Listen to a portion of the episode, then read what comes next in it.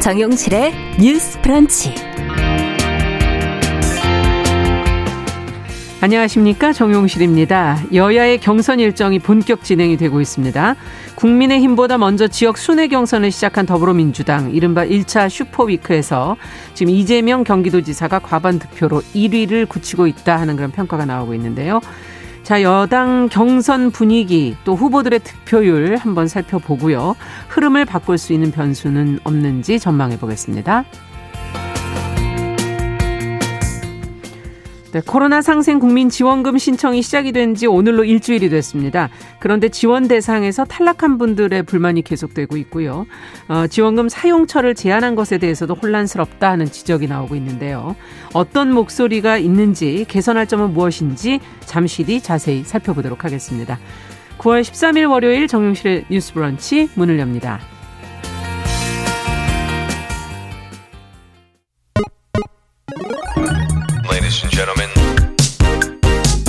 새로운 시각으로 세상을 봅니다. 정용실의 뉴스 브런치 뉴스픽. 네, 정실의 뉴스 브런치 항상 청취자 여러분들과 함께 프로그램 만들어가고 있습니다. 오늘도 500여 분이 지금 유튜브로 들어와 주셨네요.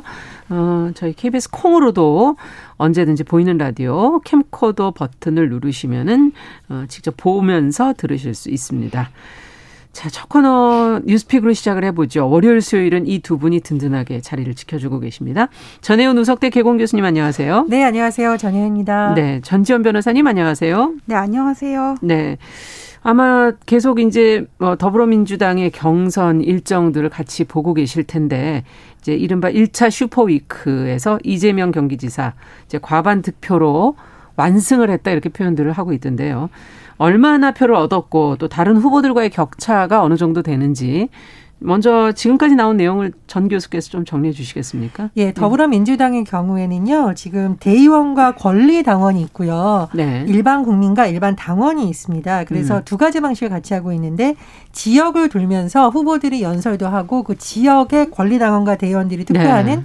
지역 순회 경선이 하나 있고요. 음. 꼭 당원이 아닌 사람들도 사전에 선거인단에 등록을 해서 참여할 수 있는 선거인단 네. 어, 투표가 있습니다. 일단 지역 순회 경선을 살펴보면 어, 9월 12일 강원도에서 네 번째 지역 순회 경선이 열렸는데 네. 이재명 후보가 55.36%로 과반을 아. 어, 얻었고요. 대전, 충남, 세정, 충북, 대구, 경북에 이어서 네 개 지역 모두 과반을 음. 거두며 4연승을 지금 이어가고 있습니다. 네. 굉장히 중요한 것은 슈퍼 위크라는 말이 왜 나왔냐면 예. 제가 두 가지 방식이 있다고 말씀을 드렸는데 지역 순회 경선은 대의원과 권리당원 대상이잖아요. 그렇죠. 그 지역에 있는 그런데 음. 국민과 일반 당원들이 사전에 등록한 1차 선거인단의 규모가 60만 명이 넘어요. 이 음. 사람들이 어떤 선택을 할지 12일 날 발표가 됐는데 해보니까 이재명 후보가 51.09%를 얻어서 1위를 했습니다. 그리고 그렇군요. 1차 선거인단의 투표율이 77.37%로 어, 역대급 기록이 나왔다. 아. 이런 평가가 나오고 있습니다. 그렇다면 왜 슈퍼위크라고 했을까? 워낙 선거인단 규모가 크기도 하지만 예. 일반적으로 우리가 어, 당심, 민심 이런 표현을 음. 쓸때 대의원들이라던가 권리당원들의 선택을 당심이죠. 당심이라고 예. 하고 일반 국민들이 참여하는 것을 보통 민심이라고 하는데 예. 어쨌든 당심과 민심이 비슷하게 가고 있다 음. 이런 평가가 또 나오고 있습니다. 2위였던 이낙연 후보의 경우엔 최근에 의원직 사퇴하겠다라고까지 그렇죠. 밝혔잖아요. 네. 어, 좀 상승세는 있었습니다. 강원 지역에서 27.00%에 그쳤지만 슈퍼위크라고 할 수 있는 국민 일반 당원 투표에서는 31.45%를 기록을 했고요. 음. 이제까지 쭉 합산 누적 합산 득표율이 31.08%였기 때문에 기존의 20%대에 비해서 30%의 벽을 깼다. 네. 따라서 추격의 불씨가 있다. 이런 음. 평가도 나오고 있습니다. 자, 민주당이 앞으로 광주 전남이 25일, 전북이 26일 순회 경선을 하고 다음 달 10일쯤 최종 순회 경선을 마무리하는데 그런데 하나의 좀 변수가 있어요. 왜 이재명 후보의 과반 득표에 관심을 가질까? 예. 민주당의 경우 최종 경선을 마무리했을 때 만약 과반 득표자가 나오지 않으면 1위, 1위만 따로 뽑아서 예. 두 사람을 놓고 이른바 결선 투표를 합니다. 네, 이 결선 투표는 어떤 방식으로 하게 되나요? 결선 투표라는 것은 이제 지금 같은 경우에는 후보가 여섯 명이잖아요. 네. 결선 투표는 쭉 합산해서 1, 2만 놓고 1, 2 중에 선택을 해라 이런 아, 방식이 될 수가 있어요. 양자택일이군요. 예, 물론 이제 네. 방식은 당에서 조정을 하겠는데 음. 그럴 경우에 뒤집힐 가능성이 있는 거잖아요. 음. 예를 들면은 1위 후보를 절대 지지하지 못하겠다는 사람들이 그렇죠. 전략적으로 이위 후보에게 포를 물어줄 경우 따라서 이제 과반에 대한 관심이 높은데 음. 이재명 후보 측은 이제까지의 상승세를 계속 이어가서 음. 호남에서도 좀 과반 득표를 하고 완승을 하겠다라는 목표이고 이낙연 후보 측은 어쨌든 상승세를 타고 있으니까 그렇죠. 추격전을 열심히 하고 특히 이낙연 후보가 호남을 기반으로 했었기 때문에 네. 호남에서의 어떤 승리를 목표로 하겠다 아, 이런 입장입니다. 예. 지금 뭐 이 지사의 대세론이 과연 굳어질 것이냐 또 어, 앞으로 변수는 과연 없느냐 뭐 이런 것들도 앞으로 좀 더 생각해 봐야 될 부분이 아닐까 하는 생각이 드는데요. 전지현 변호사께서는 어떻게 보셨습니까? 지금까지의 상황만을 놓고 보면은 음. 결과적으로 이재명 지사는 51.09 과반수 확보하면서 1등이거든요. 예. 그렇지만 이낙연 그 후보와의 추격세가 점차 이렇게 줄어들고 있단 말이에요. 네. 처음 27.4에서 20점대로 지금 줄어들고 있기 때문에 네. 이 추세 같은 경우에는 이제 그 당심 외에 국민 선거인 선거 인단 투표가 나오면서 지금 이렇게 한 거기 때문에 아. 이낙연 대표가 이 부분에서는 좀 선전을 보이고 있다 이렇게 볼 수가 있어요. 예. 근데 앞으로 남은 부분이 이제 호남이랑 2, 3차 선거인단 투표가 있는데 그렇죠. 그럼 이거를 보면은 호남 같은 경우에는 이낙연 의원이 이낙연 의원이 지금 이제 뭐 지사까지 했고 또 텃밭이라고 음. 볼 수가 있거든요. 예. 여기에서 지금의 이재명 이낙연의 승패가 뒤바뀌지는 않더라도 최소한 이게 결선 투표까지는 누군가가 아. 가반수가 안 나서 결선 투표까지는 갈 가능성이 있다. 일단 이렇게 보이고요. 그다음에 지금까지의 결과를 분석을 해보면은. 예. 그 대통령 후보로 나오면은 일단 그 기본 공약이 가장 중요하다고 보는데 예. 이재명 지사는 기본 시리즈가 지금 대중에게 어느 정도 먹히고 있는데 예. 다른 후보는 고유한 그런 브랜드 자체 공약을 발견할 수가 없는 게 있거든요. 음. 그래서 이낙연 그 후보가 우세한 이런 흐름이 기본적인데 기본적인데 반해서 다만 최근에 이낙연 후보의 의원직 사퇴라든지 또 이재명 지사의 어떤 형수 욕설 같은 음. 부분이 여전히 중도층에는 일부 거부감을 보여주고 있다. 지금 이렇게 보이는 것 같아요. 네. 그래서 우리가 앞으로 주목할 포인트는 이제 호남 수도권 PK 정도 남은 거잖아요. 그렇죠. 호남 유권자들은 전통적으로 보면은 상당히 어떤 본선 경쟁력이라든지 정치적인 판단을 해왔거든요. 예. 여기서 호남에서의 결과가 어떻게 되는지와 아, 가장 중요하고. 또 수도권 PK는 계속 이렇게 선거 때마다 균형 추의 역할을 했었는데 그렇죠. 최근에 고발 사 사주 의혹이 불거지지 않았습니까? 예. 근데 이 부분이 불거지면서 윤석열 총장이랑 추미애 후보 같은 경우에는 좀 동반 상승을 하는 이제까지 음. 그런 면이 있었거든요. 네. 그럼 이낙연 어, 이재명 후보의 지지층과 추미애 후보의 지지층이 일부 겹치는 측면이 있는데 음. 이번에도 추미애 후보가 그 대구 경북에서 선전을 보이지 않았습니까? 네. 표심을 이렇게 나눠 갖게 될지 일단 그 부분을 보여, 봐야 된다 이렇게 생각을 하고요. 네. 변수를 말씀하셨는데 변수라는 거는 이재명 후보에 관해서 새로운 어떤 정말 폭발적인 음. 네거티브가 나오지 않는 한 음. 특별한 변수는 기대하기 어려울 것 같다. 그런 음. 말씀 드리고 싶습니다. 네. 천, 천혜영 교수께서는 어떻게 보세요? 고발사주 음. 의혹을 말씀을 하셨는데 고발사주 의혹이 제기된 그 이후부터 음. 추미애 후보가 상승세를 보이고 있거든요. 아. 특히 일반 국민들과 일반 당원에 참여하는 일자 네. 슈퍼위크에서 추미애 후보가 11.67%를 득표를 해서 그동안 굉장히 조직력을 과시했던 정세규 의원의 4.03에 비해서 월등히 좀 앞서 뛰어넘 뛰어넘었군요. 예, 예. 네. 그런 지금 음. 결과가 나타나고 있기 때문에 그 지점을 좀 하나 되어 봐야 될 것 같고요. 그러네요. 10월로 놀아가면 이제 제주 지역 경선이 시작이 됩니다. 네. 근데 저는 이거 예전에 이제 최근에 제가 취재를 해보니까 이 추미애 후보 측이 제주에 굉장히 공을 많이 들였다라고 아. 하는데 사삼 사건과 관련한 여러 가지 예. 법안이나 이런 활동을 굉장히 그동안 열심히 오랫동안. 했었다. 그래서 네. 혹시 제주 민심이 음. 그래도 우호적이지 않을까라는 기대를 하고 있는데요. 그래서 그건 앞으로 추석이라던가 음. 그 이후에 호남 경선의 흐름을 봐야 되기 때문에 그렇죠. 좀 조심스러운 부분이 있습니다. 그리고 마지막으로 그 지금 변수가 남아 있다고 보면 저는 이 표를 누가 과연 승세를 계속 이끌어갈 수 있냐 문제인데 호남을 예. 계속 얘기를 하잖아요. 네. 근데 호남이 이낙연 후보의 성장 지역이기도 하지만 사실 예전에 정세균 후보도 호남을 기반으로 하고 있었거든요. 음. 그래서 이 표가 두 후보에게 분산이 될지 아니면 한쪽으로 갈지 그렇죠. 한쪽으로 갈지 예. 지켜봐야 될 대목이라고 봅니다. 네. 어쨌든 호남과 수도권 좀 기대 기대되어지는 그런 어, 부분들이 남아 있는 것 같고요. 또 더 앞으로 또 더 붙여서 얘기해 주실 부분이 혹시 있는지. 이걸 어떤 대선 예. 전체적으로 보면은 제가 여론조사 결과 중에 YTN이 리얼미터에 의뢰한 9월 2주차 그 여론조사 결과를 예. 뉴스에서 봤는데 문재인 대통령에 대한 지지율이 소폭이지만 상승을 했어요. 그다음에 지금 아까도 말씀드렸지만은 이재명 지사의 어떤 이, 지, 고, 이 공약의 어떤 당부당을 떠나서 이재명 지사 같은 이건 좀 고유한 자기의 어떤 정책 공약을 발표하는 후보가 지금 하나도 보이지가 않고 있거든요. 예. 정권 교체를 희망하는 사람이 많다고 하더라도 마음에 드는 후보가 없으면은 다 상당수의 유권자들이 그냥 투표 당일날 투표장에 안 가는 수가 있단 말이에요. 아, 그렇죠. 그래서 지금의 어떤 결과만을 놓고 볼때 음. 가장 당선 가능성이 높은 사람은 누구냐 하면은 그래도 뭐 여권 쪽이 아니겠냐 점치는 사람들이 조금 상당수 우위인 네. 것 같아요. 그래서 이게 앞으로는 각 후보들은 공약에 좀 더 힘을 쏟아야 된다. 이거를 대중이 듣기 쉬운 쉬운 말로 간단하게 표현할 수 있어야 된다고 보고요. 음. 그다음에 지금 고발 사주 의혹과 관련해서 야당 같은 경우에는 네. 당 지도부의 입장과 그 윤석열 캠프 측의 입장이 지금 똑같이 공조해서 가는 것 같지가 않고 음, 당 달라, 지도부는 좀 그냥 뭐 팔짱 끼고 쳐다보고 있고 윤석열 예. 캠프에서 지금 노력을 하고 있는 것 같은데 이런 식으로 가면은 결국 자기 당의 후보한테 불리해질 수밖에 음. 없다.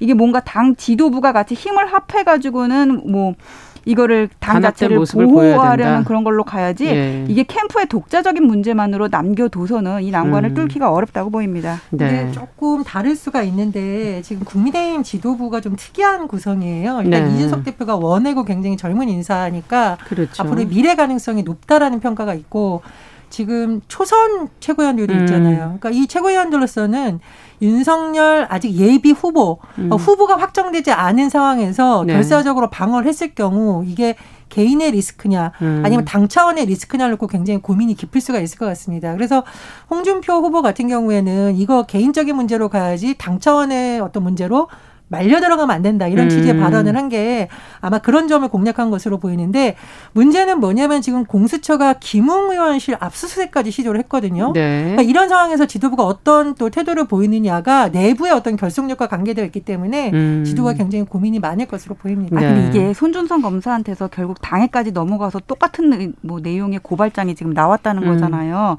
이게 당하고 후보하고를 결국 분리할 수 없는 문제라고 음. 저는 이게 생각을 하거든요. 그래서 그러네요. 이게 뭐 지도부가 그냥 태평하게 아 이게 사실이 드러나면은 공작이죠 위험한 거죠 이런 식으로 가는 거는 좀 음. 어떤 이준석 대표가 그 인터뷰한 걸 들었는데 정치 평론가가 아니라 당 대표로서의 과연 저런 입장이 맞는가 하는 데 음. 대해서는 좀 의문이 듭니다. 예, 그리고 제가 하나만 더, 더 붙이면 사실은 예전에 정권 말기에는 대통령 지지율이 좀 낮아지는 추세였었거든요. 그렇죠. 근데 현 정부에서 어쨌든 문재인 대통령의 지지율이 과거 음. 정권들에 비해서는 높은 편입니다. 네. 그리고 본래 어떤 분노가 현 음. 정권에 대해서 더 폭발하는 경향성이 나타나기도 했었거든요. 음. 근데 지금 같은 경우에는 좀 특이한 것이 국민의힘이 최근에 여당도 그렇지만 부동산 의혹에 어떤 휩쓸린다던가 예. 뭐 고발사주 의혹에 휩쓸리다 보니 대여 투쟁을 강하게 하는 하는데 굉장히 방해 요소가 여러 가지가 많아요. 음. 그래서 이거를 뭐 한쪽에선 정치 공작이라고 보기도 하고 예. 한쪽에선 정치 공작이 아니라 실체를 밝혀야 된다고 음. 하는데 어쨌든 국민의힘 지도부라던가 후보들이 이것을 어떻게 대처하냐가 앞으로 지지율 그렇군요. 최종 후보 결정에 또 영향을 미칠 변수가 될 거라고 봅니다. 네. 정말 정치 공학적으로 너무 복잡한 지금 상황이기 때문에 앞으로도 저희가 계속 보면서 또 이제 지금 전지현 변호사가 얘기해 주신 것처럼 정책적인 부분들이 이제 발표가 되면서 저희가 그 내용 중에 검토해야 될 부분이 있다면 또 하나씩 좀 살펴보도록 하겠습니다. 자, 두 번째 뉴스는 내연 관계인 상대의 배우자가 아, 내연 관계인 상대가 배우자가 없을 때 그 상대의 집에 들어간 것을 주거 침입으로 처벌할 수 없다 하는 그런 대법원 판단이 나와서 지금 며칠째 지금 보도가 계속 되고 있는데요. 어, 이 사건의 내용은 무엇이었는지 그리고 또 대법원이 왜 이렇게 판단을 한 것인지를 먼저 전재현 변호사께서 좀 정리해 주시면 저희가 같이 한번 내용을 들여다보겠습니다. 아, 이 대법원 재판에 변호인으로 저 친구가 이제 참여를 했었거든요. 아, 예. 그래서 아 전화 판결에 네 이름이 올라간다 해서 축하를 해줬던 그런 기억이 있는데 이게 내용을 설명드리자면 어떤 사람이 유부녀랑 이제 불륜 관계였던 거예요. 네. 그래서 이제 그 집에 남편이 없는 날 이제 몇 번을 들어갔다고 해요. 네. 그런데 이게 조금만 눈치가 있는 사람 같으면은 집안에 누군가 머물고 간 흔적은 눈치를 챌 수가 있거든요. 그렇죠. 그다음에 또 요즘 같은 경우에는 아파트 들어가는 입구부터 다 CCTV가 음, 있기 그렇죠. 때문에 어렵지 않게 확인을 할 수 있었을 거예요. 그래서 네.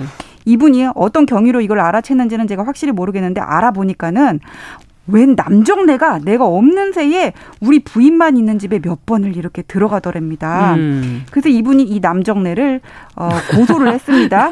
남정네라 그러니까 어, 좀 이, 웃음이 나네. 이 내연남 네. 남정네 그 내연남이라고 네. 할게요. 내연남이 1심에서는 주거 침입이 맞다 그래서 어, 징역 6월에 집행유예 2년 아, 해가지고 유죄 판결을 받았어요. 유죄 판결 1심에서. 예, 이게 네. 주거 침입을 왜 인정을 했냐 그러면은 음. 종전의 판례가 어, 남편이 없는 집에 들어갔다고 하더라도 그 집에 사는 사람은 내연녀와 그 남편 둘이잖아요. 네. 주거권자가 둘인데 만약에 이 남편이 내연남이 내가 없는 동안에 아. 집에 들어간다 그러면은 당연히 반대를 했을 그렇죠. 거 아니에요. 추정적 의사에 반하는 거고 이건 주거권자의 어떤 주거의 평온을 해친다 이렇게 음. 봤단 말이에요. 그래서 주거 침입이다. 예, 예전에는 그렇게 봤었는데 음. 그런데 우리가 좀만 생각을 해보면은 과거에 간통죄라는 게 있었는데 없어졌단 말이에요. 네. 이건 어떤 개인의 내멸한 영역에 국가 형벌권이 개입하는 것은 위헌이다. 그렇게 돼서 이제 폐지가 된 거거든요. 네. 그럼 같은 논리로 그 사람의 추정적 의사라는 거를 법원이 굳이 유출을 해가지고 미루어 짐작해서 이 사람의 추정적 의사에 반하는 음. 거고 있지도 않은 사람을 상정해 놓고 주거권자의 평온을 침해했다. 음. 이러는 거는 좀 지나친 논리적인 비약이라고 볼 수가 있는 거잖아요. 아. 그래서 변호인단에서 이 부분을 이제 적극적으로 변론을 해가지고는 결국은 기존의 판례를 뒤집었습니다. 아, 그렇게 된 거군요. 거군요.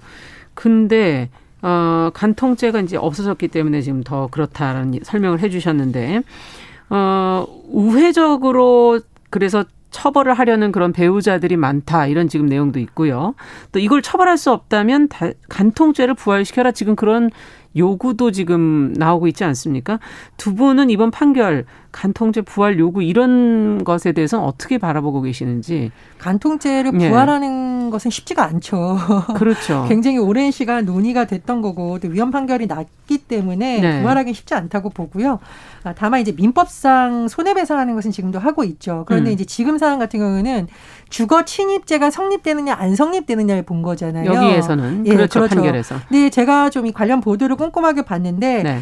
어 여러 가 여러 사람이 같이 사는데 그 같이 사는 사람의 동의를 구하지 않고 집에 들어온 것을 주거 침입죄로 본다면 만약에 예. 이런 경우가 성립될 수 있다라는 겁니다. 음. 부모님하고 자녀가 같이 살아요. 다 거기에 거주하는 공동 거주자죠. 그렇죠. 그런데 부모님이 이 자녀의 어떤 배우자가 될사람에서 강력히 반대하는데 음. 이 자녀가 만약 몰래 집안에 이 사람을 데리고 왔다. 아. 그럼 이건 주거 침입죄냐 아니냐. 예. 만약에 이번 건을 주거 침입죄로 본다면 이런 건도 주거 침입죄로 봐야 되기 때문에 네. 좀 과도하다라는 판단이 나왔다는 보도를 봤습니다. 음. 그래서 아마 제가 이 기사를 읽고 분통이 터졌지만 음. 많은 사람들이 도덕적으로 지탄받아야 되는 행위라는 것과 형법상 처벌하는 것과는 음. 좀 분리를 해야 되는 경우기 때문에 이런 판결이 나온 것이 아닌가 생각이 듭니다. 네. 어떻게 보세요, 전지현 변호사께서? 아니 근데 저는 이 사람을 음. 주거 침입으로 처벌할 수 없다고 해서 왜 간통죄를 부활하자는 요구가 나오는지 좀 이해가 안 가요. 그러니까 이 사람을 어, 처벌할 어. 방법이 없지 네, 않느냐 그러니까 이런 의미겠죠. 어, 간통은 네. 나쁜 거니까 어떻게든 네. 처벌을 해야 되는데 왜 용서해 주냐 지금 그렇죠. 이런 기본적인 인식에서 비롯된 것 같은데요. 그리고 또 하나는 뭐 불륜을 조장하는 거냐 뭐 이런 의사들도 아니, 있죠. 아니 주거 네. 침입으로 처벌하지 않는다고 해서 불륜 조장 안 해요. 네. 어차피 불륜을 할 사람들은 다 하는 거고 간통죄로 처벌한다고 해가지고는 뭐 그냥 벌금 집행유예 정도지. 과거에도 정말 간통죄라는 게 어떤 뭐 유명무실화 됐기 때문에 결국은 여러 가지 이유로 음, 이제 폐지가 된, 된 거거든요. 그래서 이렇게 간통죄라도 다시 부활해가지고 처벌해야 한다는 거는 기본적으로 동의를 음. 할수 없고. 형벌이라는 거는 예. 가장 마지막에 개입을 하는 거거든요. 예. 근데 우리나라에는 조금 이렇게 뭔가 좀 잘못 사람들이 인식을 하고 있는 부분이 뭐냐면은 안 좋은 거, 잘못된 거를 하는 사람은 반드시 어떤 형사적인 처벌을 받고 구속이 돼야 된다고 생각을 예. 하는 게 있는데 네. 그렇게 가야 되는 거는 아닌 거거든요. 그래서 차라리 음. 이런 어떤 간통이라든지 이런 거에 대해서 응징을 해야 되는 부분은 분명히 있는 거거든요. 예. 근데 우리나라는 제가 이렇게 많이 상담을 해보면은 어떤 분들이 이렇게 남편이 바람핀 증거를 가지고 와서 예. 이 정도면은 내가 이놈을 정말 그 어, 가진 옷만 입혀놓고 내쫓아버릴 수 있는 거 아닙니까? 이렇게 물어보는 경우들이 있는데 그게 아니거든요. 네. 그 사람이 바람을 펴서 부인한테 상처를 줬다고 하더라도 위자료 따로 재산 분할 따로 해요. 재산 분할은 예. 정말 그 루틴하게 그렇게 인정이 되는 거고 뭐 몇십 프로씩. 그다음에 위자료 같은 거는 어 옛날에 어떤 경우가 있었냐면은 남편이 자기가 내연녀하고 이렇게 성관계 하는 거를 동영상으로 찍어서 휴대폰 동영상으로 이제 가족들이 본 적이 있었거든요. 컴퓨터에 아이고. 올린 거를 네. 그 영상이 그때는 간통죄가 있어서 경찰서에서 이게 발각이 됐는데 그럼에도 불구하고 위자료는 5천만 원 정도밖에 인정이 안 됐단 말이에요. 네. 그래서 이게 어떤 그 부의정, 그러니까 부부간의 어떤 신의, 음. 신의, 신의 측 부부간의 어떤 성실 의무를 저버리고 그렇죠. 이렇게 배우자에게 상처를 줬으면은 네. 그걸로 이렇게 이혼을 하거나 할 때 차라리 위자료를 많이 주게끔 음. 해가지고는 응징을 하는 편이 서로한테도 합리적이고 한 거지 간통죄 부활받자 뭐 이 사람은 그냥 전과 기록만 남는 거고 그 이외의 불이익은 별로 없는데 굳이 음. 이거 부활시키자는 부활시켜서 뭐 하게요 또 어차피 음. 위헌 나올 텐데 그래도 어쨌든 잘못된 것은 처벌해야 되는 거 아니냐는 게 국민적 법감정이 아닌가 하는 그런 생각도 넘겨 짚어보게 되고요 끝으로 두 분께서 한 말씀씩 네, 맞습니다. 그러니까 예. 도덕 적으로 응징을 해야 되는 거고 뭐 비판을 피할 수는 없겠죠. 그렇죠. 그런데 음. 변호사님 말씀해 주시지 이것을 형법상으로 그러면 그렇죠. 침해 어느 정도 침해하느냐까지 예. 쟁점이 된 걸로 보이고요. 참고로 이제 저도 제가 아는 분이 이 이혼 상담을 많이 하는데 음. 굉장히 많은 분들이 찾아온다고 해요. 예. 근데 여성분들의 경우에 대다수가 울면서 이 변호사가 같이 욕을 해준답니다. 한 시간 아. 동안. 거기서 오히려 위안을 받는 경우가 많다. 그래서 선생님이 음. 도덕적인 부분과 법적인 부분이 일치하기가 참 어렵다 이런 생각이 음. 듭니다. 아, 그러니까 이혼 전문 변호사로 인기가 있으려면요. 물론 뭐 어떤 법적인 스킬 그런 거는 음. 기본이고 어떤 분들을 이렇게 의뢰인들이 좋아하냐면은 막 이렇게 본인의 어떤 그 울분을 같이 아. 해소해 주는 사람들이 있잖아요. 예, 쌓인 게 예, 어떤 결혼 생활을 경험해 보니까 네. 여성분들이 또 그런 걸 또 이제 잘하는 경우들이 많아요. 타인에게 음. 공감을 하고 말씀하시니까 또 이제 그런 게 생 각나는데 어쨌거나 저는 이번 판례는 주거 침입을 음. 이미 출타한 외출하고 없는 남편의 추정적 의사를 끌어다 가지고는 주거 침입을 인정하는 거는 잘못됐다는 생각을 예전부터 그러네요. 했거든요. 네. 그래서 이 판결은 제대로 나온 것 같습니다. 전지현 친구 화이팅 잘했습니다. 아, 다만 다만 오해가 있으실까 봐. 그러나 도덕적으로 지탄받는 그렇죠. 행동인 건 맞습니다. 한마디만 더 맞아요. 붙입니다. 그 감정도 저희가 또 같이 헤아려야 할 네. 부분인 것 같네요. 자, 지금 이문희님께서 세상에서 제일 재미있는 전지현 변호사님 이렇게 적어주셨네요. 감사드립니다. 자, 뉴스픽 전지현 변호사 전혜영 교수 두 분과 함께했습니다. 말씀 잘 들었습니다. 감사합니다. 감사합니다. 자, 정용실의 뉴스 브런치 듣고 계신 지금 시각 10시 28분 향해 가고 있고요. 라디오 정보센터 뉴스 듣고 오죠. 외교부는 코로나19의 세계적 유행을 고려해 전 국가 지역 해외 여행에 대한 특별 여행주의보를 10월 13일까지 한 달 연장한다고 밝혔습니다. 특별 여행주의보는 단기적으로 긴급한 위험에 대해 발령하며 여행 자제 수준의 여행 경보 2단계 이상과 철수 권고 수준의 3단계 이하에 준하는 단계입니다. 법조계에 따르면 서울중앙지검 반부패 강력수사 일부는 지난 10일 윤우진 전 용산 세무서장과 측근인 낚시터 운영업자 최모 씨 등의 자택과 사무실 등 여러 곳을 압수수색했습니다. 윤 전 서장은 윤석열 전 검찰총장의 측근인 윤대진 법무연수원 기획부장의 친형입니다. 최근 1년간 서울 주택 매수자의 15%는 신용대출을 쓴 것으로 나타났습니다. 이들의 평균 신용대출액은 1억 원이 넘었습니다. 지금까지 라디오 정보센터 조진주였습니다.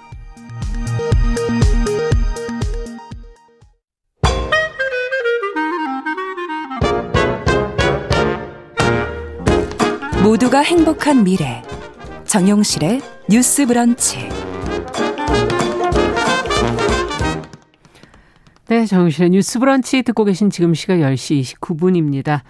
어, 월요 인터뷰 시간이네요. 이제 코로나 국민 지원금과 관련해 불만이 나오고 있다는 거 지난주 저희가 한번 전해드린 적이 있었는데 일주일이 된 지금도 계속 문제가 지적이 되고 있다고 합니다. 신청 자격이 안 되는 분들의 억울하다 하는 그런 목소리 또 사용처가 제한돼 있어 불편하다 하는 이야기들이 나오고 있는데요. 구체적으로 좀 들어가서 어떤 문제의 사례들이 있는지 이 신청 방법 해법과 또 개선책은 없는지 어, 시민단체 민생경제연구소 안진걸 소장과 함께 좀 이야기 나눠보도록 하겠습니다. 안녕하십니까 안 소장님. 네, 안녕하세요. 감사합니다. 네. 이번에 국민지원금 신청 자격이 되느냐 이걸 가지고들 다들 고민들이 많으신데 오늘로 지금 일주일째거든요. 지급 신청을 시작한 지가. 예, 맞습니다. 근데도 신청 자격이 안 되는 분들 사이에서 불만이 계속 나오고 있다고 하는데 어, 나 서민인데 억울하다 지금 뭐 이렇게들 많이 표현하신다고 해요. 예, 맞습니다. 제 주변에도 아주 많은 분들이 저한테 상담도 하고 문의도 하시는데요. 예. 일단 지난 6일 동안 어제 일요일 빼고요. 벌써 2,886만 명이 어 아. 7조 2,155억을 지급받으셨습니다. 네. 그래서 어 예상 인원이 4,326만 명이니까 그중에 벌써 67%가 그러네요. 거거든요. 네. 그래서 보면 지난주부터 어 인원 제한이 6인으로 완화된 것과 함께 화요일부터 사용을 시작하시니까 음. 동네 하루 몇 번씩도 이제 동네 자영업자들 가보시는데 손님이 늘어나는 게 확인된답니다. 아, 그렇군요. 네. 네. 대부분 카드로 90% 지역 상품권 10% 받으셨고요. 예. 오늘부터는 이제 온라인 신청이 익숙치 않으신 어르신들이라든지 카드가 없는 분들은 주민센터나 이제 은행으로 가시면 됩니다. 네. 오프라인인데 문제는 예. 지금 정부에서도 밝힌 예상 인원이 4,326만 명인데 예. 우리 국민들 숫자는 총 5,170만 명쯤 됩니다. 네. 근데 분명히 정부와 국회에서 통과될 때는 88%로 88% 선이 다르실 거라고 그랬잖아요. 그렇죠. 보도를 그 해드렸죠. 예, 그 기준도 사실 불분명합니다. 88%는 건 우리나라 정책 역사상 없었던 선이거든요. 네. 근데 제가 4,326만 명을 5,170만 명 나눠 보니까 실제는 83.6%밖에 되지 않습니다. 아. 그러니까 정부나 국회와 국내 약속한 숫자보다 좀 적네요. 훨씬 작습니다. 예. 200만 명 넘게 작다는 거고요. 예. 이 부분도 저는 시정이 돼야 된다고 보고요. 예. 두 번째, 88% 기준이 6월달 건강보험료인데 예. 사실 건강보험료가 많고 적음이 부와 그렇죠. 부자냐 가난한 자의 상징은 아니거든요. 예. 우리 주변에 보면 건강보험료 적게 내는데 예전에 이명박 전 대통령 같은 대통령 같은 건강보험료 음. 조금 내갖고 하지가 된 적이 있었습니다. 예, 예. 엄청난 부자가 있는가 하면 보통 이제 직장인들이나 그렇죠. 또는 지역 특히 지역 가입자들 중에는 많이 내시는 분들이 있죠. 네. 예, 뭐 재산, 자동차, 심지어는 전세금도 음. 음. 건강보험료에 반영이 되거든요. 지역 가입자들 같은 경우는 그래서 많이 나오는 경우가 있습니다. 네. 그래서 진짜 예를 들면 정말 나는 슈퍼리치인데 탈락했다 억울하다는 어. 분들은 거의 없는 것 같아요. 예. 그분들 중에는 뭐 이미 이렇게 결정 났으니 어쩔 수 없다. 또는 음. 세금 많이 내는데 참 억울하, 저희 답답하긴 하지만 네. 이미 결정된 거니까 뭐 받아들인다. 이런 분들도 네. 계셔요. 음. 하지만 이제 제일 문제가 되는 게 정말 억울하, 억울하거나 또는 아슬아슬하거나 누가 보기에도 서문중산층인데 탈락하신 분들인데 그렇죠. 지금 그 수치를 간매해 볼 수 있는 게요. 6일 동안 어제 빼고요. 예. 7만 명이 넘게 신청하셨습니다. 7만 명이 넘게. 예. 근데 이제 아, 어제 6일 동안. 일요일이 아. 예, 맞습니다. 어제 근데 일요일이니까 집에서 쉬시면서 이 신청 하신 분들이 더 있을 거거든요. 그렇죠. 저는 그래서 어제 오늘 어디 하면 10만 명이 넘어갈 거다. 아. 그리고 오프라인 이제 신청하신 분들이 이제 탈락하시면 또 대거 이 신청하실 거잖아요. 예. 예. 되면 어 20만 명이 넘어갈 수도 있다. 더 늘어갈 수 있다. 지금 예. 어, 67% 정도만 지금 신청을 하셨으니까 맞습니다. 예, 좀더 예. 늘어날 것이다. 예, 예, 예. 아, 지금 말씀을 들어보니까 이 건강보험료 산정 기준이라는 것이 약간 모호한 부분도 있기 때문에 예. 어, 억울한 부분이 안 생길 수는 없겠구나 하는 얘기 생각도 들고 가장 억울하고 애매한 경우는 어떤 경우일까요? 예. 그 아무래도 지역 건강보험 가입자들인데요. 음. 사실은 그래서 건강보험공단에서도 민원이 폭주할 거다. 그리고 아. 건보료를 기준으로 하면 네. 직장 가입자, 지역 가입자 사이에 형평성이 반드시 문제 제기될 그렇죠. 거다라고 이미 지적을 한 바가 있습니다. 아. 그 이유는 이제 지역 가입자, 직장 가입자들 같은 경우는 작년도 월급이 올라가나 내려가면 올해 건강보험료에 바로 반영이 됩니다. 그러니까 작년께 기준이 돼서 올해 예, 나오는 거다 하는 것이죠. 올해가 근데, 아니고. 예, 맞습니다. 예. 근데 지역 가입자들은 지금 6, 7, 8, 9, 10이 다섯 달치 건강보험료가 예. 2019년 소득으로 반영이 되어 있습니다. 20년이 아닌. 예, 예. 그 이유가 자 지역가입자들은 5월달에 종합소득을 신고를 하잖아요. 예. 자영업자든 프리랜서든 뭐 그렇죠. 노동자들은요. 그러면 그게 6월 5월 말에 확정돼서 세금이 나가고 아. 납부를 하면 6, 7, 8, 9, 10 다섯 달을 거쳐서 건보공단에 통보가 돼서 건보공단이 네. 11월 달에 건강보험료를 조정을 합니다. 아. 그러니까 6월 달 건보료로 해버리니까 당연히 지역가입자들 음. 중에는 2019년에는 돈을 좀 벌었던 분들이 작년에 얼마나 많이 힘드셨습니까? 그렇죠. 모두가 다 힘들었죠. 예, 예. 가입자 숫자도 지역가입자 1,400만 명이나 됩니다. 네.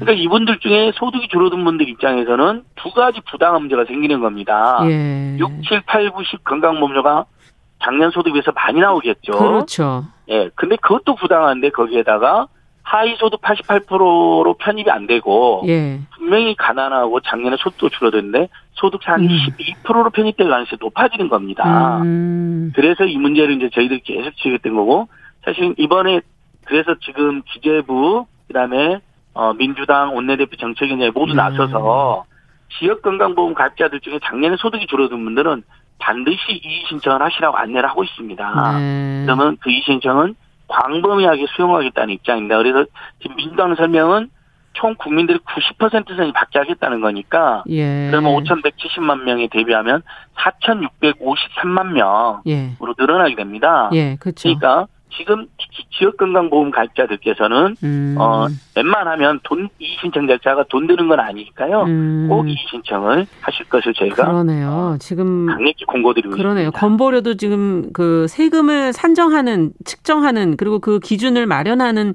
기간들이 조금씩 월급 생활자, 봉급 생활자랑 또 자영업자 다르기 때문에 어, 지금 2019년으로 산정돼 있는 분들이 많기 맞습니다. 때문에 예, 문제가 예. 되는 것 같네요. 2020년부터가 이제 코로나 상황이었기 때문에. 예, 자, 그러면 이 신청을 받는다, 해라 이렇게 지금 말씀해 주셨는데 국민권익위에서 한다고 했거든요. 예, 맞습니다. 예, 방법과 음. 절차도 알아야지 뭐 할 수 있지 않겠습니까? 예, 맞습니다. 예. 그, 다행히 그리 어렵지는 않으시고요. 국민신문고 국민권익위원회가 운영하는 정부 종합 어, 민원 서비스가 국민신문고입니다. 네. 뭐 그냥 포탈이나 컴퓨터 치면 바로 연결되는데요. 네네. 어, 뭐 영어로는 epeople, epeople.go.kr인데요. 네. 그 국민신문고를 들어가시면 그냥 첫 화면에 떠 있습니까? 아주 크게 얼마나 많은 분들이 이 신청하시는지 음. 이 신청 코너가 바로 나와 있습니다. 이제 클릭하시면 네. 어, 서식을 다운받게 되어 있습니다. 예. 이 신청 서식 다운받아서 간단한 인적사항하고 사유를 쓰셔서 제출하시면 각 지자체에서 이제 심의하는데요. 예. 어, 다만 이제 2019년 지역가입자들 같은 경우는 소득이 줄어들었잖아요. 예. 그 증명을 내셔야 됩니다. 음, 증명을 이제 이나 세무서에서 소득 네. 감소 증 그러니까 작년도에 소득 증명원 납세 증명을 내면 소득이 장, 재작년에 비해서 줄어든 게 확인이 되잖아요. 예. 그러니까 그것을 이제 내셔야 되는 조금 번거로움이 있으신 거죠. 근데 네. 어차피 어 우리가 지금 내년 다음 달 건보료도 그렇게 되면 인하가 될 수 있는 거거든요. 아 이거를 그러니까, 내시면 예, 네. 왜냐하면 두 군데 내셔야 대신에 건보공단에 내시면 음. 다음 달 건보료가 인하가 될 것이고요. 네. 왜냐하면 건보료가 저기 과다 계상된 게 확인된 거니까. 그렇죠. 소급에서 인하는 안 됩니다. 예. 저는 이제 자매 그것도 아, 그것도 참 억울하네요. 예, 맞습니다. 그래서 다음 내년부터는 네. 6, 7, 8, 9, 10 다섯 달치를 그냥 바로 국세청하고 건보공단이 아. 확인해서 예. 바로 인하하거나 인상, 그러니까 돈을 많이 버는 인상이 있을 거고 돈이 덜 버신 분들 저가입지들 중에 인하, 인하 조치 해주셨으면 이런 혼선도 없는 거죠. 네. 그래서 그 제도 개선도 지금 저희가 촉구하고 있고요. 네. 건보공단에도 보내시고 그다음에 이신청 코너에도 보내시면 음. 어, 하위 소득 88%로 다시 편입될 가능성이 매우 높아지고 네. 지금 민주당에서는 하위 소득 90%까지로 늘린다고 하니까 예. 더 높아지는 거죠. 그다음에 이제 지역 가 직장 가입자들 중에도 보면 네. 1인 가구는 직장 가입자기는 17만 원인데 예. 2인 가구는 20만 원입니다. 예. 근데 보시면 예를 들면 직장 가입자 16만 원, 16만 원 건강보험료 냈던 분들이 결혼하면 32만 원이 되잖아요. 예. 그러면 맞벌이 3인 가구가 돼도 어 탈락하는 문제가 발생합니다. 아. 그러니까 지금 맞벌이 가구들도 굉장히 지금 억울하게 생각하고 있거든요. 네. 아주 우리가 슈퍼리치에서 도저히 신청해도 안 될 것 같다는 분들은 안 하시더라도 받아들이셨겠죠 아, 그분들은. 네. 네. 그렇죠. 이거 건보료가 뭐 몇천 원 차이나 뭐만 원, 이만 원 차이로 음. 탈락했다. 그럼 지금 정부에서는 90%까지 지금 인상한다고 했잖아요 기준을. 그렇죠. 그러면 들어갈 가능성이 높아지잖아요. 그러니까 예. 맞벌이 부부들께서도 가급적이면 또는 예.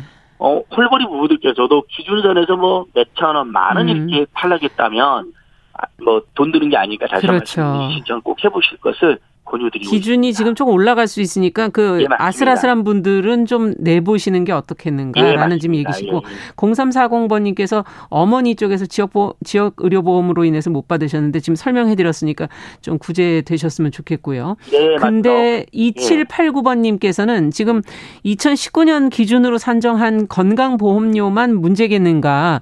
재산세도 그런 거 아니냐 뭐 이렇게 지금 의견을 막 올려주셨어요. 지금 억울한다고 생각되는 부분들이 예, 그러니까 이것저것 많으시 예, 그만큼 힘드시다는 예, 예, 예, 예, 생각이 들고요. 그래서, 음. 처음부터 100%는 좋으면 이런 문제도 없었는데 네. 이제 뭐 그거에 대한 지금 국민적 평가도 이루어지고 있는 상황입니다. 어, 끝까지 88%를 고집했던 일부 정당이나 어, 기재부 같은 경우는 네. 좀 국민들 불만과 민원에서 겸허하게 소통을 해야 된다고 생각하고요. 그러네요. 예. 음. 그 다음에 다행, 다행일 수도 있고 논란일 수도 있는데. 네. 이게 지금 억울한 탈락자 속출하니까. 예. 처음에는 경기도에서만 100% 지급한다 그랬잖아요. 예. 제가 확인해 보니까 강원도에서 화천군, 아. 충남 충청남도에서 논산시가 벌써 100% 지급을 확정을 그럼 이건 지자체에서 결정을 네. 하는 거군요, 그냥. 네. 지방 정부는 실제 자신들의 정책과 예산 범위 내에서 얼마든지 할 수 있거든요. 음, 네. 그리고 그게 중앙 정부의 지침을 어긴다라는 지적도 있던데 지방자치의 특성은 그게 아닙니다. 예를 들면 음. 친환경 무상급식이나 무상교복도 처음에 지방정부가 중앙정부가 소극적이좀 해가지고 전국화된 거잖아요. 네. 그러니까 오히려 지자체가 주민들의 어, 상황이 이거 다 모두에게 줘서 재난 극복의 동력을 만들자 공동체에서 튼실하게 만들자라면 예. 그 지역적 이게 전부 이번 재난지금 좋은 게 그냥 개인의 예금으로 올려들어가는 게 아니라 올해 안에 무조건 다 지역경제 쓰게 되어 있잖아요. 네. 자영업자들이 아주 환영하고 있는 정책이거든요. 예. 그래서 지금 어 지자체 단위로 확산되고 있으니까 만약 우리 애청자들께서 음. 중앙 정부는 지금 90% 정도로만 올린다는 방침인 거잖아요 민주당하고 예. 그러면 지방 정부의 항의나 어 개선을 요구하면 그게 지역의 여론이 되면 더 많은 지역에서 확산될 수도 있다 이렇게 네. 보고 있습니다. 앞서 또 국민지원금 사용처와 관련해서도 말이 좀 있다고 그러는데 이건 어떤 예. 문제라고 보십니까? 이건 이제 사실 큰 문제는 아닙니다. 예. 왜냐하면 이제 기본적으로 비대면 시대니까 배달앱을 지금 어 어제 정부가 발표된 게 보면 배달앱 2만 원 이상 총 4번 이용하면 많은 할인도 해주거든요. 네. 이벤트도 있는데 배달앱은 안 되느냐가 이제 대표적인 지적이겠죠. 아. 근데 배달앱은 하게 되면 그 배달앱 중소상공인들이 오히려 수소도 많이 몰리잖아요. 그렇죠. 배달앱을 이용하지 않고 전화로 동네 자영업자한테 배달 바로 시키시면요. 음. 그럼 반말 갖고 오잖아요. 그렇죠. 그런 비대면 결제가 됩니다. 그러니까 네. 그건 뭐 큰 어려움은 아니고 오히려 가만히 생각해보면 우리 동네 자영업자한테 도움되는 음. 재난종금인데 배달앱 수수료도 빠지니까 더 좋은 겁니다. 네. 그래서 요즘 우리가 선한 저 영향력이나 착한 소비도 많이 이야기하는데 그렇게 하시면 되고요. 음. 다만 이제 스타벅스라든지 음. 이런 커피빈 같은 전국적 매장이 안 되는 그 이유는 이 매장들은 중소상공인들이 아닙니다. 그렇죠. 그러니까 그 혜택이 중소상공인들 예, 자영업자한테 가도록끔 지금 이걸 쓰게끔 예. 하는 것이죠. 그런데 네. 동네 중소상공인 자영업자들 지역 경제 너무 힘들었는데 그렇죠. 이 재난용만이도 온라인이나 대기업이나 기업마트나 네. 사치품을 쓰면 안 되잖아요. 그러니까 맞습니다. 예. 조금 불편한 거 있는데 이건 서로 동네 나가 보면요. 음. 99%가 다 쓸 수 있는 데입니다. 뭐 안경점, 세탁점, 슈퍼마켓, 편의점, 음. 뭐 식당. 그래서 사실 사용처에 대한 불만은 금방 자, 사라질 것이다. 예, 예. 끝으로 그러면은 앞으로 이런 것을 다음에라도 저희가 또 뭐 어떤 문제가 생길지 모르니까 이것은 좀 개선했으면 좋겠다는 게 있다면 한 말씀 끝으로 예. 들어보죠. 그러니까 2차, 4차는 3별로 했습니다. 더 음. 어려운 분들 많이 도와주자는 논리도 설득력 있잖아요. 네. 5차는 전 국민이 1년 반 동안 고생을 했고 예. 사실 부자들 중에도 힘들으신 분들 많거든요. 또 얼마나 많은 어 위생 비용을 지급했습니까 마스크 비용부터. 예. 그리고 어 위기를 보고 온 국민의 힘을 모으자는 출발이었는데 88% 끊는 것 자체가 부재했다고 저는 음. 보고요. 다만 6차, 7차는 또 선별로 줄 수도 있는 거였죠. 네. 네. 다음에 만약에 저희가 이게 이기가 연말까지 계속또 내년 설까지 된다면 음. 내년 설 앞두고는 전 국민으로 지원하는 게 맞겠다는 음. 말씀하고요. 네. 그다음 이참에 건강보험료로 책정하니까 특히 지역 건강보험료는 문제가 많다는 확인했습니다. 네. 가난한 분들도 건강보험을 많이 내거나 아니면 재작년 소득으로 예. 어, 올해 건강보험료가 6, 7, 8, 9, 10 다섯 달치가 과다하게 나온다는 거 확인이 됐잖아요. 음. 예. 이 부분 반드시 건강보험료도 개선이 예. 좀 필요한 게 아닌가 하는 생각이 들기도 하고요. 그래야 건강보험료가 개선이 돼야지 일면 억울한 탈락자 재난지원금의 기준으로 쓰더라도 억울한 탈락자도 알겠습니다. 없어질 거잖아요. 네. 저는 우리나라가 이제 많이 발전하고 있지만 정부나 네. 지방 정부들이 음. 더 국민 친화적이고 억울한 네. 탈락자 없는 세심한 행정으로 발전해야 된다. 네. 그래야 진짜 선전국 된다라고 감히 호소 드려 봅니다. 네, 말씀 잘 들었습니다. 감사합니다. 예, 고맙습니다. 네, 월요 인터뷰 어, 민생경제연구소 안진걸 소장과 함께 이번에 국민지원금과 관련된 문제들 같이 짚어봤습니다.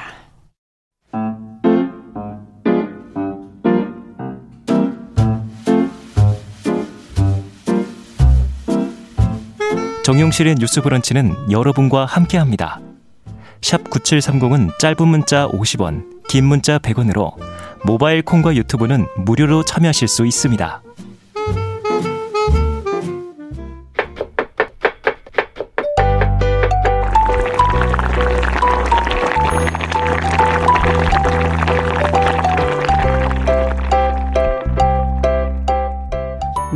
건강한 식탁 시간입니다. 오늘도 홍신의 요리 연구가 자리해 주셨습니다. 어서 오세요. 안녕하세요. 저희가 지난주부터 이제 빵 얘기를 하고 있어요. 네, 식사빵. 네. 네. 너 할 얘기가 너무 많아 가지고. 많았었죠. 빵이 뭐 계속해서 인기였지만 음. 그 옛날에 생각해 보면은 우리가 그 이게 다른 방송사였긴 했지만 제빵왕 김땡땡 예. 그 드라마가 있었잖아요. 예. 그리고 또 김 그 파티시에가 등장했었던데 그렇죠. 이런 재료들이 솔직히 다 빵이라고 맞아요. 하는 카테고리를 가지고 있긴 했지만 음. 제가 지난번에 말씀드렸던 것처럼 식사빵이 아닌 음. 제과빵, 네. 그죠 단빵 종류들, 거. 네, 예. 이런 것들을 포함하고 있고, 예. 그리고 실제로 굉장히 주류를 이루고 많이 음. 인기를 누리고 있는 것들은 이런 제과빵 종류였었죠. 그러니까. 예. 요즘에 식사빵에 대해서 조금 뭔가 새로운 트렌드로 대두가 되고, 예. 달지 않은 빵이 조금 더 주목을 받고 유행을 맞습니다. 타면서 오늘 음. 이제 이런 얘기들을 더 연결해서 하게 됐었죠. 네. 천연 발효종 얘기하다 말았거든요, 맞아요. 지난주에. 예. 요 얘기부터 좀 해보죠. 천연 발효종? 어. 조금 뭐 비싼 것처럼 얘기가 되더라고요. 천연자가 음. 들어가면 일단. 비싼 건가요? 네. 뭐좀 비싸고 값어치가 어. 높아 보이는 그런 게 있죠. 예전에 제가 이 얘기도 지난번에 말씀드렸지만 6, 70년대에는 음. 화학자가 들어가는 게 굉장히 비싸고 좋았죠. 그렇죠. 그래가지고 뭐 손님이 오시면은 흰 설탕을 타서 예. 이렇게 물에 미지근하게 타서 어, 한 접시 드리면. 한 대접을 드린다거나 그렇죠. 뭐 나일론이 발명되면서 예. 나일론이라고 하는데 이제 화학계 섬유라든지 음. 이런 글자가 붙으면 뭔가 되게 선진 문물로 음. 받아들여지곤 했는데 요즘에는 정반대로 회귀 현상이 있어서 맞아요. 천연이라든지 음. 뭐 고대 고대미, 아. 뭐 고대살, 아. 뭐 이런 글자들이 그러네요. 붙어 있는 것들을 조금 더 가치를 쳐주고 그리고 또 직접 만든이라는 글자도 있잖아요. 예. 그 직접 만든이 사실 저는 개인적으로 굉장히 위험하다고 보지만 어. 이게 이제 직접 만들었을 때 실력이 좋고 잘 아는 사람이 만드는 거랑 네. 잘 모르는데 직접 만드는 거랑은 굉장히 결과물 차이가 많이 보니까. 나고 네. 그렇지만 직접 만든이라는 그 글자 때문에도 되게 가치가 부여가 음. 되는 게 많은데 이 천연 발효종이라는 것도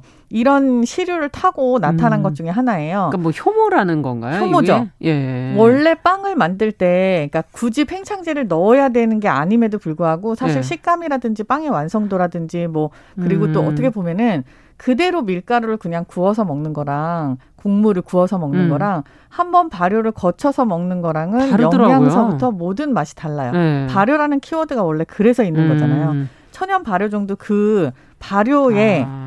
그 악셀을 밟게 해주는 그 종자다라는 뭐예요? 뜻인 거예요. 그거는 그럼 효모의 한 이름인 거예요? 네, 효모인데 뭐. 이거는 아예 처음부터 그 밀가루를 띄어서 네. 발효시킨 밀가루를 얘기를 하는 거고요. 아. 이걸 그래서 levain이라고도 말을 하고 어. 요 상태로 이게 다른 밀가루에 들어가게 되면은 안에 살아있는 그 효모들이 있기 때문에 예. 그게 다른 데 전파가 돼서 퍼져서. 전체적으로 계속 이렇게 아. 발효가 일어나게 되는 것들이죠. 그렇군요. 하지만 우리가 흔히 알고 있는 팽창제 중에 하나는 음. 화학 자가 붙어 있는 게 더 많아요. 음. 뭐 베이킹, 베이킹 소다? 파우더, 베이킹 음, 소다, 음. 이게 두 개가 약간 좀 다른데 베이킹 파우더는 위로 올라가게끔 하는 아. 팽창제인 거고 소다는. 베이킹 소다는 옆으로 좀 퍼지게끔 하는 아, 팽창제예요. 그래서 음. 이제 쿠키를 만들 때 베이킹 소다를 좀 많이 쓰고 아. 또 이제 위로 올라가야 되는 그런 부풀어야 뭐 되는 거 그렇죠. 예. 그런 건 베이킹 파우더를 파우더. 좀 쓰기도 하고 아. 파운드 케이크라든지. 그렇군요. 근데 천연 발효종 또 뭐 천연 효모종 다 똑같이 얘기를 하는 거고 음. 그렇게 하고 이제 베이킹 파우더 음. 뭐 베이킹 소다가 소다. 있다. 아. 그리고 또 생 이스트라는 게 있잖아요. 아 맞아요. 이스트도 건조 이스트가 뭐 있고 따끈한 물에 뭐뭐 불렸다가 네, 쓰는 뭐 쓰는 게 건조 네, 이스트. 네. 이것도 이제 효모를 건조를 시켜놓던 아. 거죠. 이게 이제 이렇게 해서 살아나면 그렇게 하면 이제 이산화탄소를 내뿜으면서 네. 공기층을 형성하는 거예요. 맞아요.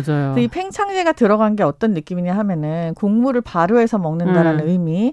그리고 두 번째로는 공기가 함유가 되기 때문에 식감이 훨씬 좋고 아, 부드러워지고 맞아요. 우리가 그냥 국물을 꼭꼭 씹어 먹는 것보다는 음. 굉장히 먹어서 넘기기 편한 상태로 국물이 그쵸. 바뀌는 거예요. 아. 그렇기 때문에 팽창제의 의미가 있죠. 맞아요. 요즘에는 네. 근데 그 유럽의 식사빵들이 많이 들어와서 음. 깜빠뉴 뭐 이름 못 들어본 것들 이름이 되게 뭐가 많죠. 러스티카, 네. 깜빠뉴, 샤, 샤워도 뭐 이게 보면 그냥 다 네. 비스무리하게 생겼는데 그러니까 이름이 약간씩 더다 달라요. 우리가 봤을 땐 뚱뚱한 바게트인데 다 어, 네. 동그란 바게트 달라. 그죠? 네. 근데 제가 지난 시간에도 말씀드렸지만 네. 원래는 볼이라고 하는 네. 그러니까 볼 불 빵이 원래 아. 다 이렇게 동그란 원형의 구형의 모형이었다가 음. 이게 여러 가지로 지금 다 파생이 된 거다라고 네. 말씀드렸잖아요. 요것도 그냥 다 통칭을 하면 그냥 시골빵이에요. 시골빵. 시골 집빵. 아, 그럼 굉장히 편범해 보이네요. 그렇죠. 그냥 그냥 평범한 빵이에요. 우리가 네. 뭐 이렇게 뭐 곡식으로 음. 밥 지어 먹듯이 시골에서는 뭐 나오는 작물들을 그치. 다 밥에다 넣어서 그냥 네. 지어 먹었잖아요. 아, 여러 곡물이 섞여서. 그렇죠. 똑같이 이것도 아. 그냥 그렇게 해서 다 여러 개를 섞어서 시골에서 지어 먹던 그런 빵 근데 좀 더 고소하고 좀 건강한 느낌의 더, 예, 네, 좀, 그리고 들어가는 재료들이 어떤 거는 뭐 야채도 좀 들어가기도 아. 하고, 뭐 과일 종류가 좀 들어가기도 음. 하고, 뭐 이래서 또 맛있는 것 같던데요. 네. 그 제가 이제 요리사고 식당을 음. 운영을 하지 않습니까? 네. 저 아들이 둘이 있는데 이제 다 컸지만 지금 음. 대학생이지만 우리 아들들이 가끔 이제 방송국에서 아 엄마가 요리사라서 너무 좋겠네요. 집에서는 어떤 요리를 해주세요라고 하면은 너무 착하게 비빔밥이라고 얘기를 해요. 이게 식당에서 남은 거 다 갖다가 집에서 비벼주는 거거든요. 이게 어떻게 아니, 보면 엄마네. 굉장히 맛있습니다. 네. 저희 식당 재료가 좋으니까. 근데 어떻게 보면 네. 이것도 빵에도 똑같아요. 그러니까 아. 농사를 지으면 남는 재료들이 다 많이 있잖아요. 그렇죠? 그거들을 다 갖다가 빵에다가 아. 넣어서 해 먹고 저희 뭐 옛날에 지금 이제 솥밥이 되게 유행이어서 솥밥이 되게 네. 그럴듯해 보이지만 다 똑같이 가마솥밥 옛날에는 그것도 사실은 맞아요. 그럼요 남는 재료들을 다 같이 넣고 밥을 한 그릇에 네. 해서 특히 콩나물밥이라든지 콩나물 한 번에 다못 쓰니까 그렇죠. 예. 그리고 다 넣고서는 그냥 양념 간장만 있으면 되듯이 맞아요. 약간 이런 정도의 요리라고 음. 할거 없는 그런 우리가 이제 생계를 위해서 먹었던 것들이 그렇죠. 지금 회귀 현상으로 더 옛날에 이것 때문에 아. 건강했었구나를 깨닫고 어, 그런 것 같아요. 이렇게 먹게 되는 게 요즘에 그냥 이름을 붙인 거죠. 뭐 아. 뭐 호밀, 통밀, campagne. 뭐 단호박 campagne 뭐 이런 식으로 예, 예. 해서 이걸 맛을 내는 원천적인 재료를 음. 사용을 하게 되는 게 약간 요즘의 트렌드인 것 같아요. 근데 이것도 나는 소화를 잘 못 시킨다 하시는 분들은 음. 또 요즘엔 쌀빵을 아. 또 드시더라고요. 나는 그, 밥을 밥은 잘 맞으니까 아, 쌀로 된 걸로 그렇죠. 먹는다. 그 이러면서. 저희가 이제 쌀 얘기할 때도 네. 말씀드렸지만 어, 전 세계적으로 육식을 하건 아니면 채식을 하건 네. 어린이들이 처음에 이유식을 할 때 제일 먼저 먹는 곡물이 쌀이라고 말씀드렸어요. 네. 쌀이 gluten free 음. 식품이잖아요. 맞아요. 이거는 음. 그냥 전 세계 공용이에요. 아.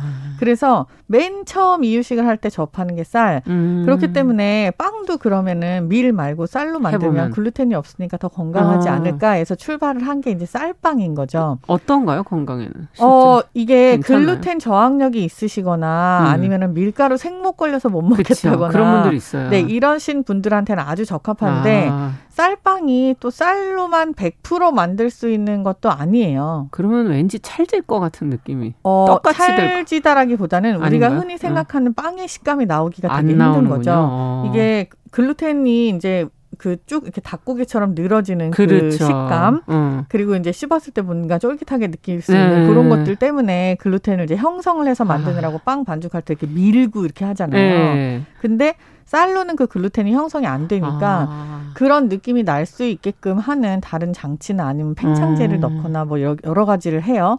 그래도 글루텐 저항력이 있으셔서 음. 아우 나는 이게 조금 소화가 좀 힘들다라고 음. 하시는 분들은 쌀이 함유된 빵을 드시는 게 훨씬 더 속이 소화에는. 편하겠죠. 네, 네, 그렇군요.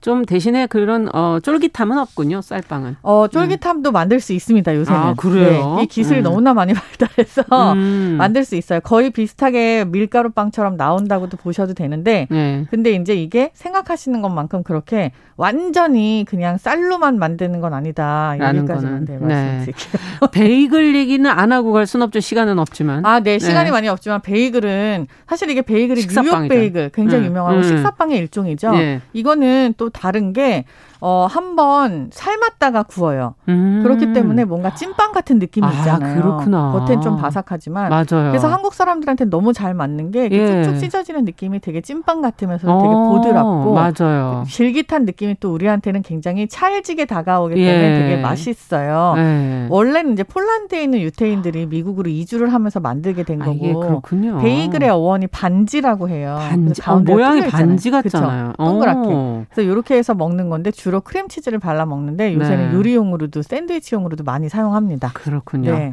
자, 건강한 식탁. 오늘은 식사빵 이야기 하다 보니까 시간이 다 갔습니다. 아쉽지만 네. 저희가 여기까지 뭐 한 말씀 하시겠어요? 아, 빵 얘기 진짜 할 게 되게 많았는데 너무 제가 이제 빵 전문가는 완전 아니다 보니까 네. 100%다 막 전달을 이것저것 드리지 못했지만 네. 빵이 먹고 싶네요. 네. 점심으로 끝나고 저랑 네.